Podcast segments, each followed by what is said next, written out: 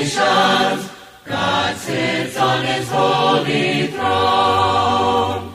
Our God, the most high God, doth rule in the kingdom of man.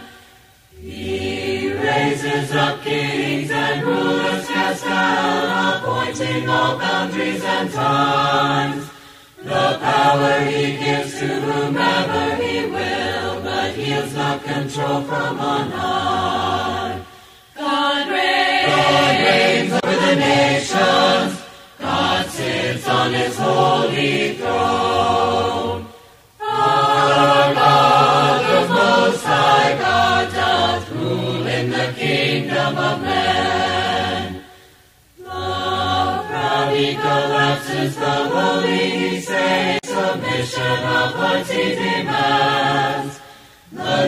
Nations who willingly humble themselves will be the dominions that stand.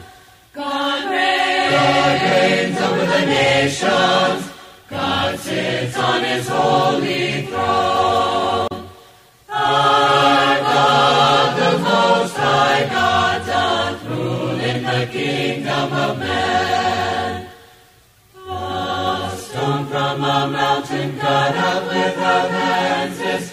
kingdom will never be conquered. Against it hell's gate shall never prevail, its throne will be left to no other. God reigns, God reigns over the nations, God sits on his holy throne. Our God,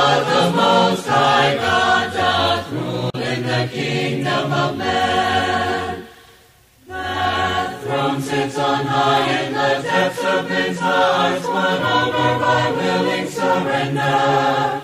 A warfare with weapons to carnal affair, no tyrant our king but our father. God reigns, God reigns over the nations, God sits on his holy throne.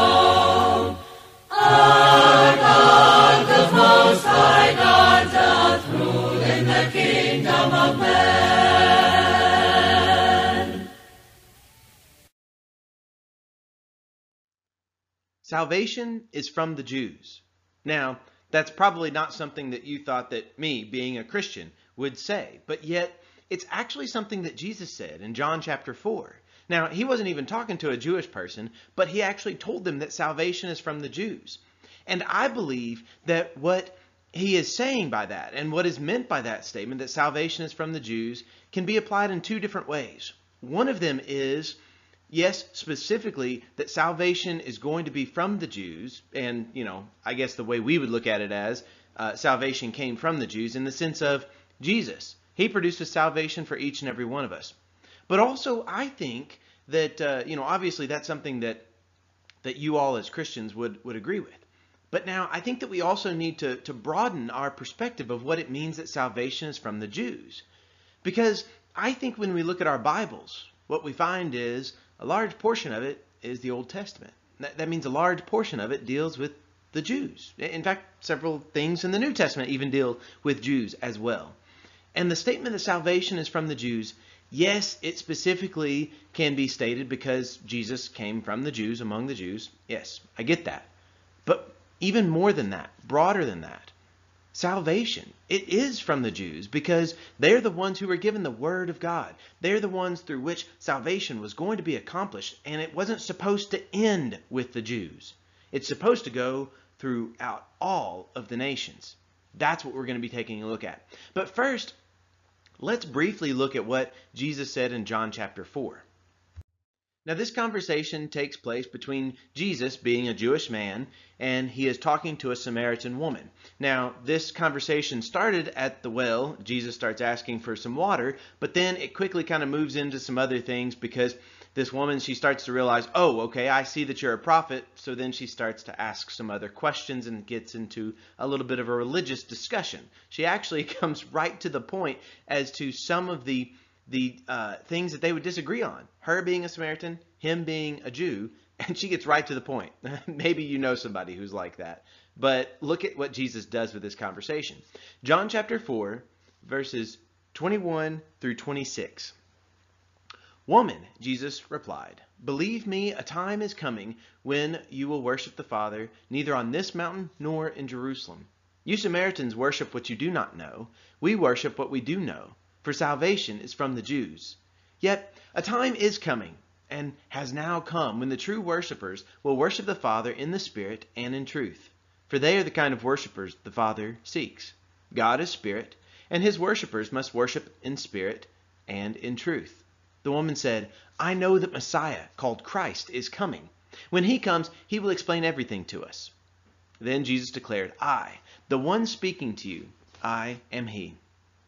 So this conversation goes on and and Jesus also deals with it by the way. You know, I mentioned that the woman specifically brings up a difference between her being a Samaritan, him being a Jew. But, you know, Jesus also continues that on. And he actually makes a bold statement in verse 22. And I think there's something we can learn from that is that he doesn't just tiptoe around the question, just avoid the question. He says, You Samaritans, you worship what you do not know. Now, you know, we can listen to that and we might think that sounds uh, a little offensive, but yet the way Jesus presents it is it's just fact. They were just, they were wrong about this. And he says, We worship, talking about Jews, what we do know for salvation is from the Jews.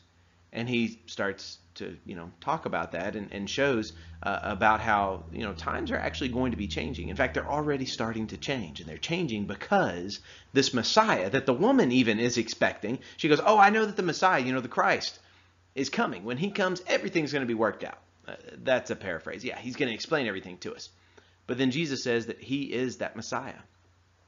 Now, that had to just I don't know how she would have responded um, because that was something that she's expecting. And now, what it all comes down to is yes, salvation is from the Jews. But you know, this isn't the last time that we see this phrase. And I want us to fast forward now in history. I want us to fast forward in history to a time whenever the church began. In the book of Acts, we see that the church begins and it is continuing uh, to grow. And now, even the church starts off among the Jewish people in Acts chapter 2, it's only Jewish people who are there, and only really Jewish believers are the ones who make up the church for the first several chapters of the book of Acts. But eventually you start to realize, oh, this gospel message is spreading to the other nations as well. And I want us to see one of these kind of uh, transitional chapters. It's Acts chapter 13, and this is where we're going to spend most of our time, and I want us to look at what Paul says right here. This takes place in Acts chapter 13. We're going to be in verses 16 through 20. Now, this is Paul, and he's in Pisidian Antioch. He's in the synagogue on the Sabbath, and they've just opened up the floor. Uh, they've, you know, they've started. Uh, they've been, they've been reading the scriptures. It says that uh, uh what's happened is that they've already been reading from the law and from the prophets. Then the leaders of the synagogue uh, sent word to them, brothers, if you have a word of exhortation for the people, please speak. Well, of course, Paul is going to take that opportunity. This is his message. But what I want you to notice is going back to those two things that I mentioned. Salvation is from the Jews. Yes, it's from the Jews in the sense of it comes through Jesus Christ, but it's also from the Jews in the sense of it's part of their story. And I think that if we overlook the Old Testament and overlook the history in the Old Testament, we are going to overlook and miss a lot of what God uh, has done in times past. And even I would go so far as to say we're going to miss some of the things that God is doing right now in our midst. That's what Paul seemed to believe. And he starts back with a history lesson whenever the floor is given him. Verses 16 through 20. Standing up, Paul mentioned, sorry, Paul motioned with his hand and said, Fellow Israelites and you Gentiles who worship God, listen to me. The God of the people Israel chose our ancestors. He made the people prosper during their stay in Egypt. With mighty power, he led them out of that country. For about forty years he endured their conduct in the wilderness, and he overthrew seven nations in Canaan, giving their land to his people as their inheritance. All this took about 450 years. After this, God gave them judges until the time of Samuel the prophet. Now, now hold on before we kind of keep going any farther. So make sure that we recognize right here, he's talking big picture at this point, okay? He's looking at, yes, salvation is from the Jews because God, he chose their ancestors. He, he's a Jewish person speaking to Jews. Uh, he uh, addresses them at least as fellow Israelites and you Gentiles who worship God. So yes, it includes Gentiles in the audience, but they're still ones who who worship God. You know, they're these God-fearers who are part of this community. So Paul he says, our ancestors, the Jewish people, they were chosen by God. God took care of them in Egypt. God took care of them in the wilderness. God took care of them in Canaan. And he's starting to go over this lesson. And he's giving them this history lesson showing, hey, I know the history. You know the history. But do you really know the significance of it? And then after they get into the land of Canaan, he starts talking about these judges. Then he's also talking about Samuel the prophet, who serves as a transitional time from the judges to, well, the kings. Verses 21 and 22. Then the people asked for a king, and he gave them Saul, son of Kish, of the tribe of Benjamin, who ruled forty years. After removing Saul, he made David their king. God testified concerning him, I have found David, son of Jesse, a man after my own heart. He will do everything I want him to do. So now we see that, that uh, yes, all of this history is leading up to the time when the kings are, uh, are in the nation of Israel. And we see specifically it's going to come down to one king, this king, David. And he's actually called a man after my own heart. You know, that's what God, that's how God speaks about him. But David is going to serve as a wonderful transition because the amazing thing that Paul does right now, as he's replaying this kind of salvation history and kind of showing them how God has, has led them, taken care of them, and, and brought them up to this point in time, he's going to skip about a thousand years of history, give or take. And he's going to go straight from David to Jesus. You know, he's going to go from King David to King Jesus. Let's see what Paul does. Verses 23 through 25 now. From this man's descendants, speaking about David, from this man's descendants, God has brought to Israel the Savior Jesus, as he promised. Before the coming of Jesus, John preached repentance and baptism to all the people of Israel. As John was completing his work, he said, Who do you suppose I am? I am not the one you are looking for, but there is one coming after me whose sandals I am not worthy to untie. So this is where this salvation history lesson is coming to. Yes, it has to do with all these ancestors, and yes, it has to do with this history of how God brought them through Egypt, brought them into the land, uh, into the promised land of Canaan. But then also during that time, there were judges, then there were kings, and then we see David. Great things were going to come from David. David's descendants one of David's descendants, came the Savior Jesus. Now we start to get right into the very specifics about how salvation is going to come not just to the Jewish nation, but to all the nations through Jesus Christ. Paul continues on speaking. Keep in mind, this is all just kind of like a sermon, and I'm sort of uh, uh, just kind of mentioning a few things along the way, uh, but we're mainly going off of this this story that Paul is preaching, uh, that that Paul is is uh, uh, restating to his fellow Jews and those who are God-fearers uh, in this place. Verses 26 through 31 now. Fellow children of Abraham, and you God-fearing Gentiles, it is to us that this message of salvation has been sent. The people of Jerusalem and their rulers did not recognize Jesus, yet in condemning him, they fulfilled the words of the prophets that are read every Sabbath. Though they found no proper ground for a death sentence, they asked Pilate to have him executed. When they had carried out all that was written about him, they took him down from the cross and laid him in a tomb. But God raised him from the dead, and for many days he was seen by those who had traveled with him from Galilee to Jerusalem. They are now his witnesses to our people. So now he's getting to this salvation. He says, It is to us. Talking about the children of Abraham, he's talking about the God-fearing Gentiles that are in their midst. Everybody who's listening right here on this this uh, this Sabbath day, it is to us that this message of salvation has been sent. What does that message of salvation have to do with? It has to do with Jesus' death, his burial, and most importantly, his resurrection. Now, I mean, the, the death of Jesus, it most certainly, even what uh, what he's stating here in verse 21, you know, there was no proper ground for it. He should not have been killed, but he was killed. He was killed because the Jewish leaders in Jerusalem at that time did not recognize Jesus. Now, this is not necessarily saying, of course, that all uh, Jews are bad. There's a lot of good Jews. There, there always have been throughout history. But you know, there were some good and bad Jews during the days of Jesus. There were good and bad Jews if you just kind of look at, I guess, probably almost any generation that you look at. And sometimes, if we aren't careful, the message that we kind of uh, that we might be proclaiming and might be talking about is we speak so negatively about against the the Jewish religious leaders and and talk about how they they crucified Jesus. And yes they did. And I'm not trying to uh, I'm not trying to defend them but we need to recognize th- this is part of this story and all. And just because some of the Jewish leaders uh, would not listen to what God was doing in their midst it didn't mean that all of the Jewish people were corrupted now, I say all that, and you'll see even in this occasion, um, Paul is, his message is not welcomed by everybody.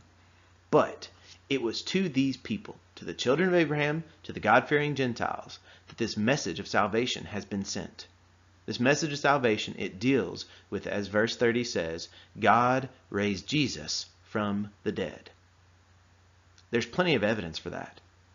Paul talks about the evidence during his day, but you know, 2,000 years later, there still is so much evidence uh, that talks about how uh, how Jesus most certainly was raised up from the dead. Uh, just as a little bit of a side note, uh, you might want to want to look this up. Uh, there's a wonderful book that gets into that. Uh, that was written by a man by the name of Lee Strobel, and the title of the book is "The Case for Christ."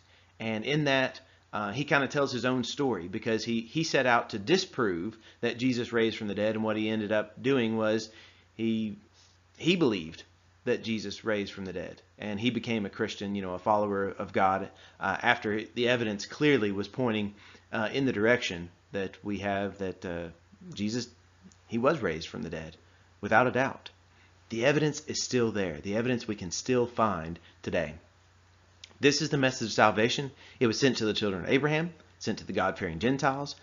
God raised Jesus from the dead. There's still more that Paul says about this, though. Verses 32 through 37 now. We tell you the good news. What God promised our ancestors, He has fulfilled for us, their children, by raising up Jesus. As it is written in the second psalm, You are my son, today I have become your father. God raised him from the dead, so that he will never be subject to decay. As God has said, I will give you the holy and sure blessings promised to David. So it is also stated elsewhere, You will not let your Holy One see decay. Now, when David had served God's purpose in his own generation, he fell asleep. He was buried with his ancestors, and his body decayed. But the one whom God raised from the dead did not see decay. See, this is the message that Paul is proclaiming. This is the good news. He actually says that in verse 32. He says, We tell you the good news. What is the good news? Well, God promised all these things to the ancestors, to those who were Jews. Okay? Salvation is from the Jews. So God promised all those things to the ancestors, but yet he is fulfilling it during the days of Paul. How is he fulfilling it? He's fulfilling it, and he fulfilled it by raising up Jesus. And then Paul quotes a few different passages and he says, Look, you know these scriptures. You know that they're pointing to this time, and look, Jesus fulfilled them. He has accomplished this. He did not see decay because God raised him from the dead. Verses 38 through 43 now. Therefore, my friends, I want you to know that through Jesus the forgiveness of sins is proclaimed to you. Through him, everyone who believes is set free from sin, a justification you were not able to attain under the law of Moses. Take care that what the prophets have said does not happen to you. Look, you scoffers, wonder and perish. For I am going to do something in your days that you would never believe, even if someone told you. As Paul and Barnabas were leaving the synagogue, the people invited them to speak further about these things on the next Sabbath. When the congregation was dismissed, many of the Jews and devout converts to Judaism followed Paul and Barnabas, who talked with them and urged them to continue in the grace of God. This is what it is. Remember how I told you salvation is from the Jews. And I believe that Jesus, whenever he said that, he means it two ways. One of them is, yes, through the Jewish people, uh, they received all these promises. Salvation comes from them. But very specifically, salvation comes to us through Jesus Christ. And Jesus, he was a Jew. We see that's where, where Paul's message has been uh, coming. It started off with this history lesson about how the ancestors of the Jewish people, this is the story of salvation. Then we see it comes down to Jesus Christ. We see that through Jesus, the forgiveness of sins is proclaimed to you. And I guess I would say that not just to the hearers of Paul, but now also you who are listening and watching this video, this uh, the Jesus and the forgiveness of sins is proclaimed to you, not just to this group, but to you also. And then we get this wonderful promise in verse 39 that through him, through Jesus Christ, everyone who believes is set free from every sin. And that was something that the law of Moses, you just you couldn't receive that. So you want to know this good news, you want to know the, the gospel message. This is it. This is what it comes down to. And it is a wonderful message. It's a beautiful message. It has Jesus Christ at the very center of it. There's still a little bit more because you know you start to see that that they're they're wanting to hear more about well what is this message about? And they they they want you know some of them they kind of want to believe it. Some of them don't always exactly know well, what do we do with this? Well let's keep reading though. Verses 44 through 48 of Acts 13 on the next Sabbath almost the whole city gathered to hear the word of the Lord. When the Jews saw the crowds, they were filled with jealousy. They began to contradict what Paul was saying and heaped abuse on him. Then Paul and Barnabas answered them boldly, We had to speak the word of God to you first. Since you reject it and do not consider yourselves worthy of eternal life, we now turn to the Gentiles. For this is what the Lord has commanded us.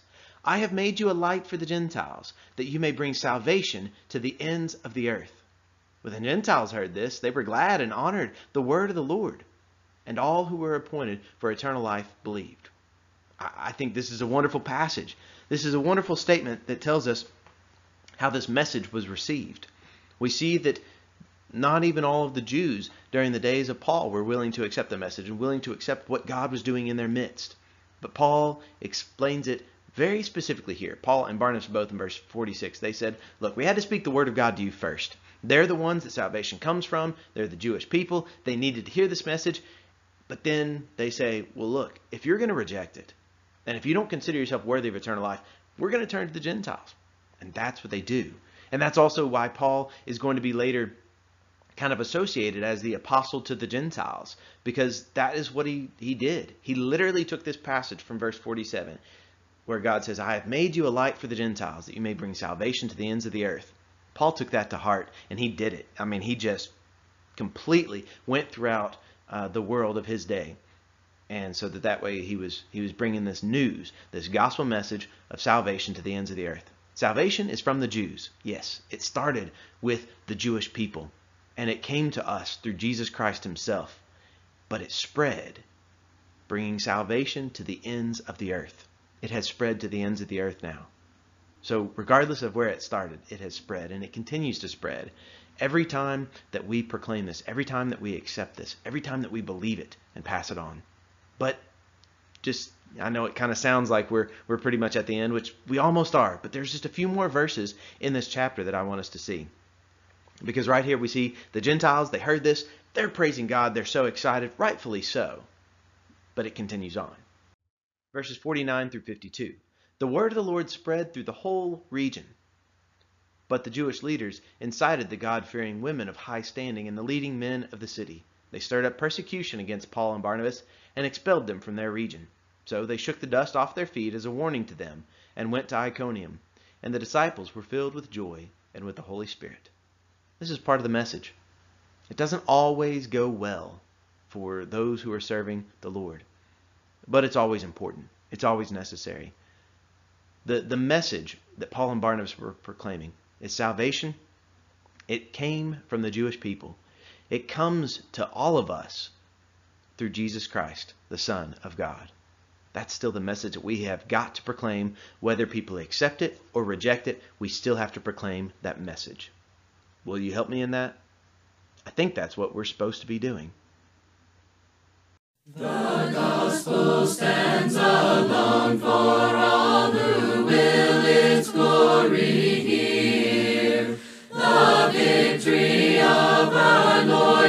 Shall call the